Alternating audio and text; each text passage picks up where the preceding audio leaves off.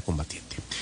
Al aire está con nosotros Luis Vicente León Camila, que digamos es una de las personas que eh, conoce realmente este panorama electoral venezolano desde hace mucho tiempo tiene una visión y una opinión muy clara sobre lo que está pasando con la oposición, lo que va a pasar con la oposición y lo que significa este golpe de tablero que dio el gobierno venezolano al nombrar esta nueva comisión liderada por Silvia Flores. Señor Luis Vicente León, gracias por acompañarnos en Blue Radio.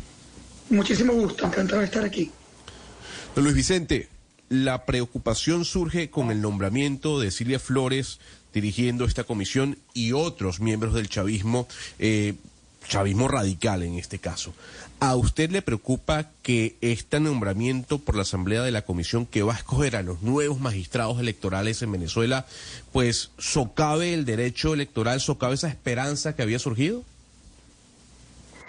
Bueno, mira, hay que, hay que ver cómo eh, este proceso se va a desenvolver. Yo no creo que, que todavía podemos tener eh, información suficiente. El hecho de que eh, Silvia Flores presida la comisión no, no me da información suficiente, porque esa misma comisión también fue la, la, comisión que nombró el Consejo Nacional Electoral previo, el que, el que acaba de ser renunciado por el, por el gobierno.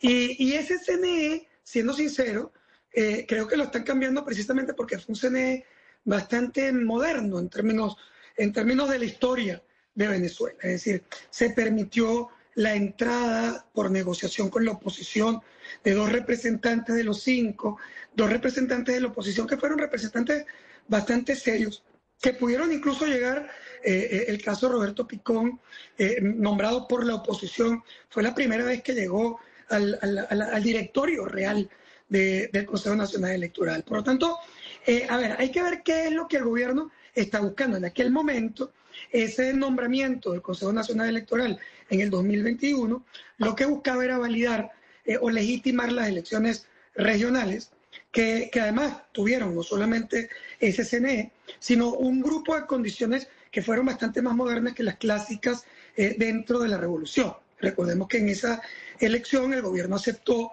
eh, la observación internacional europea, eh, aceptó el Consejo Nacional Electoral, aceptó algunos ajustes en el registro electoral, habilitó algunos de los líderes que estaban inhabilitados, no todos, pero algunos de los líderes inhabilitados eh, regionales, es decir, entregó algunas cosas que luego fueron muy útiles para validar la elección regional. De hecho, en las últimas declaraciones de los Estados Unidos, ellos dicen que las elecciones regionales de Venezuela del año 2021 son eh, eh, elecciones legítimas y que esos representantes son representantes electos por el pueblo. Si, si lo vemos así, entonces, bueno, esta misma comisión podría tomar la decisión equivalente de tener un Consejo Nacional Electoral eh, interesante. Sin embargo, lo que nosotros creemos es que cara a las elecciones presidenciales, el gobierno venezolano tiene dos objetivos muy concretos. Dividir a la oposición y desestimular el voto opositor en las elecciones, tanto en las primarias. Si ese es el objetivo, obviamente que este cambio en el Consejo Electoral puede caminar hacia allá.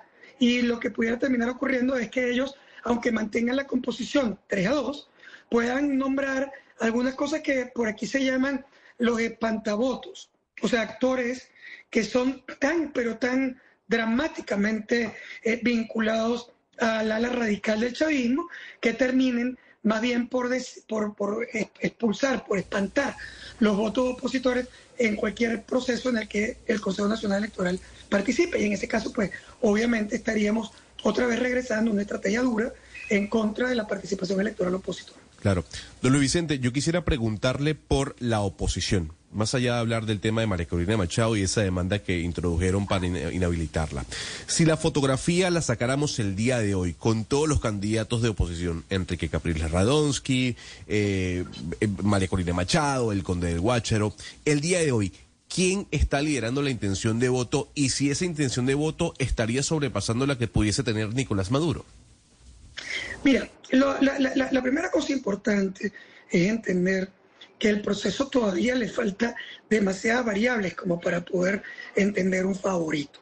O sea, favorito no significa solamente que sea popular, favorito significa que tenga la fuerza para en una decisión integrada en la oposición, ya sea a través de unas elecciones primarias o a través de un acuerdo político, pueda ser básicamente representante de la oposición, representante unitario de la oposición en las elecciones presidenciales. Si nosotros lo vemos solo desde el punto de vista de la popularidad, eh, eh, estaríamos generando un sesgo informativo.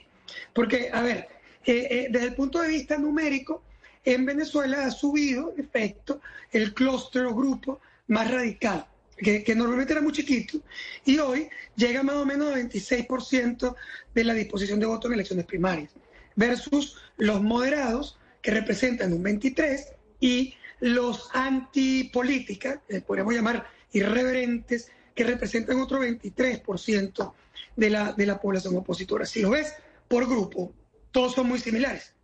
Lo que pasa es que en el grupo radical, María Corina Machado logra monopolizar la oferta, porque sale del juego eh, eh, toda la gente de voluntad popular, sale del juego eh, Guaidó, que ya no está ni siquiera en el país y por supuesto no va a participar en esas elecciones. Entonces, María Corina logra representar todo su grupo, que es ese grupo más radical en el, en el juego político venezolano. Y, uno lo, que esperaría que suceda es que pues el chavismo le apunte a dividir otra vez a la oposición, comprando lealtades, atacando a diferentes líderes para atomizar el voto. Supongo yo, esa es un poco la, estrategia que, pensaría. En ese sentido, ¿usted cómo ve a la oposición eh, para que no se divida, para que se fortalezca, para que sea María Corina otra o, u otro candidato, no tengo ni idea cuál, pues logren tener toda la oposición un candidato fuerte? Mira, no es una tarea para nada fácil, es una tarea muy compleja porque la, oposición está fracturada intrínsecamente. Tú tienes las, las diferencias o divisiones que eh, tienen que ver con los candidatos, con los líderes. Eh, y, y, hay diferencias muy importantes. Por ejemplo, la figura de María Corina Machado es completamente incompatible con la figura de Manuel Rosales, el gobernador del estado Zulia, que es hipermoderado. Eh, es también incompatible con la figura de Enrique Capriles, que es el, bueno, que fue candidato presidencial contra Maduro, contra Chávez. Y que, y que también tiene una posición bastante más negociadora y es completamente incompatible con la figura del outsider, que en este caso aglutina los votos de los irreverentes, que es el caso del conde del Guacharo, un humorista que ha logrado cierto nivel de respaldo, eh, más que por él, por el rechazo básicamente al sistema político convencional. Pero la segunda fractura tiene que ver cómo, cómo ven ellos la estrategia adecuada de la oposición hacia el futuro. María Corina Machado y Capriles Rosales, que son los moderados, tienen una idea radicalmente distinta de cómo enfrentar el, tema. Para, para Rosales y para Capriles, el proceso es completamente electoral. Eh, electoral significa incluso en elecciones que no tengan condiciones perfectas, y que tengan graves deficiencias en términos de competitividad.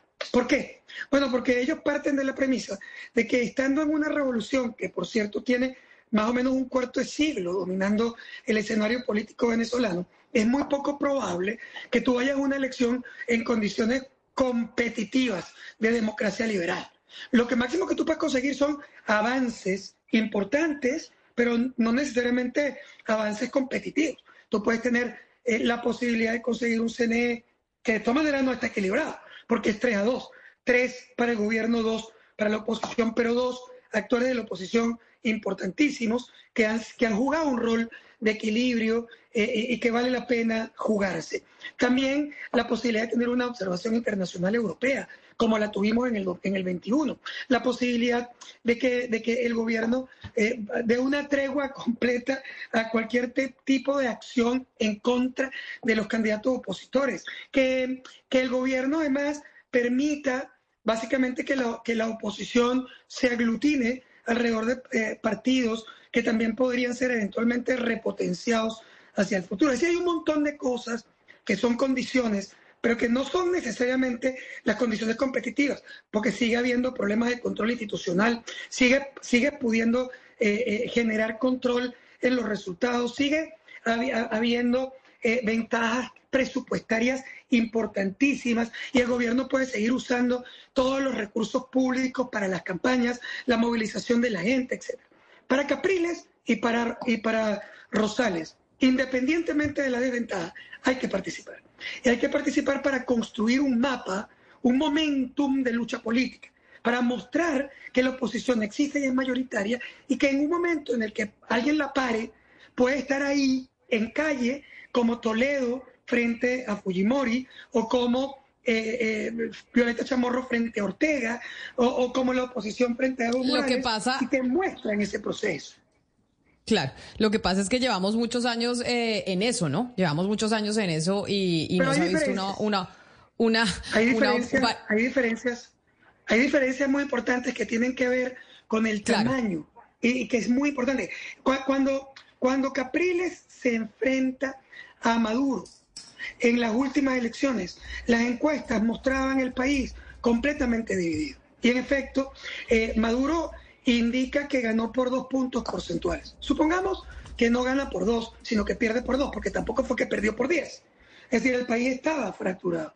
La verdad es que la posibilidad de construir una eh, lucha por la defensa del voto, cuando el país estaba completamente dividido en partes prácticamente iguales, era muy difícil. Eh, es injusto, en mi opinión, eh, por ejemplo, achacarle a, a Capriles la, la, idea de que no salió a la calle a defenderse, porque era a defender qué? A defender la mitad de los votos contra una fuerza que controlaba las armas, los militares, el presupuesto, etcétera. Es decir, eso, eso no es tan simple. Pero cuando tú estás viendo una realidad actual en la que cerca del 68% de la población venezolana busca cambio y estaría dispuesto a votar en contra del gobierno venezolano, las posibilidades de movilización y, y, lo que tú tienes que hacer para parar esa fuerza, si fuera una fuerza unitaria, es completamente distinto y muchísimo más riesgoso para el gobierno venezolano. Lo que pasa es que el gobierno probablemente va a impedir que lleguemos ahí. O sea, va a fracturar como sea a esa oposición que tiene esas divisiones tan importantes. Y segundo, va a tratar de desmotivar el voto. El, quizás el aliado más importante del gobierno venezolano es un opositor que dice que no vale la pena votar porque te van a robar el voto. Bueno, porque entonces no te puedes mostrar. Entonces no, no puedes articular esa fuerza y tampoco puedes utilizarla como una energía cinética de lucha hasta el futuro, porque tú mismo, al llamarte a la abstención, como ocurrió varias veces en el pasado, te, te sacaste del juego. Pues es eh, Luis Vicente León, quien es director de Data Analysis, una de las encuestas más respetadas en Venezuela. Pues señor León, mil gracias por estar con nosotros, por explicarnos la situación electoral y lo que está pasando en estos momentos en su país, en Venezuela. Gracias por haber estado con nosotros aquí en Mañanas Blue. Gracias a ustedes. Un abrazo. Y eso es precisamente, entre otras cosas, lo que va a estar eh, discutiendo don Gonzalo Láser, y me imagino que con Mariana Palau también en Washington en esa reunión de la OEA. 301 76441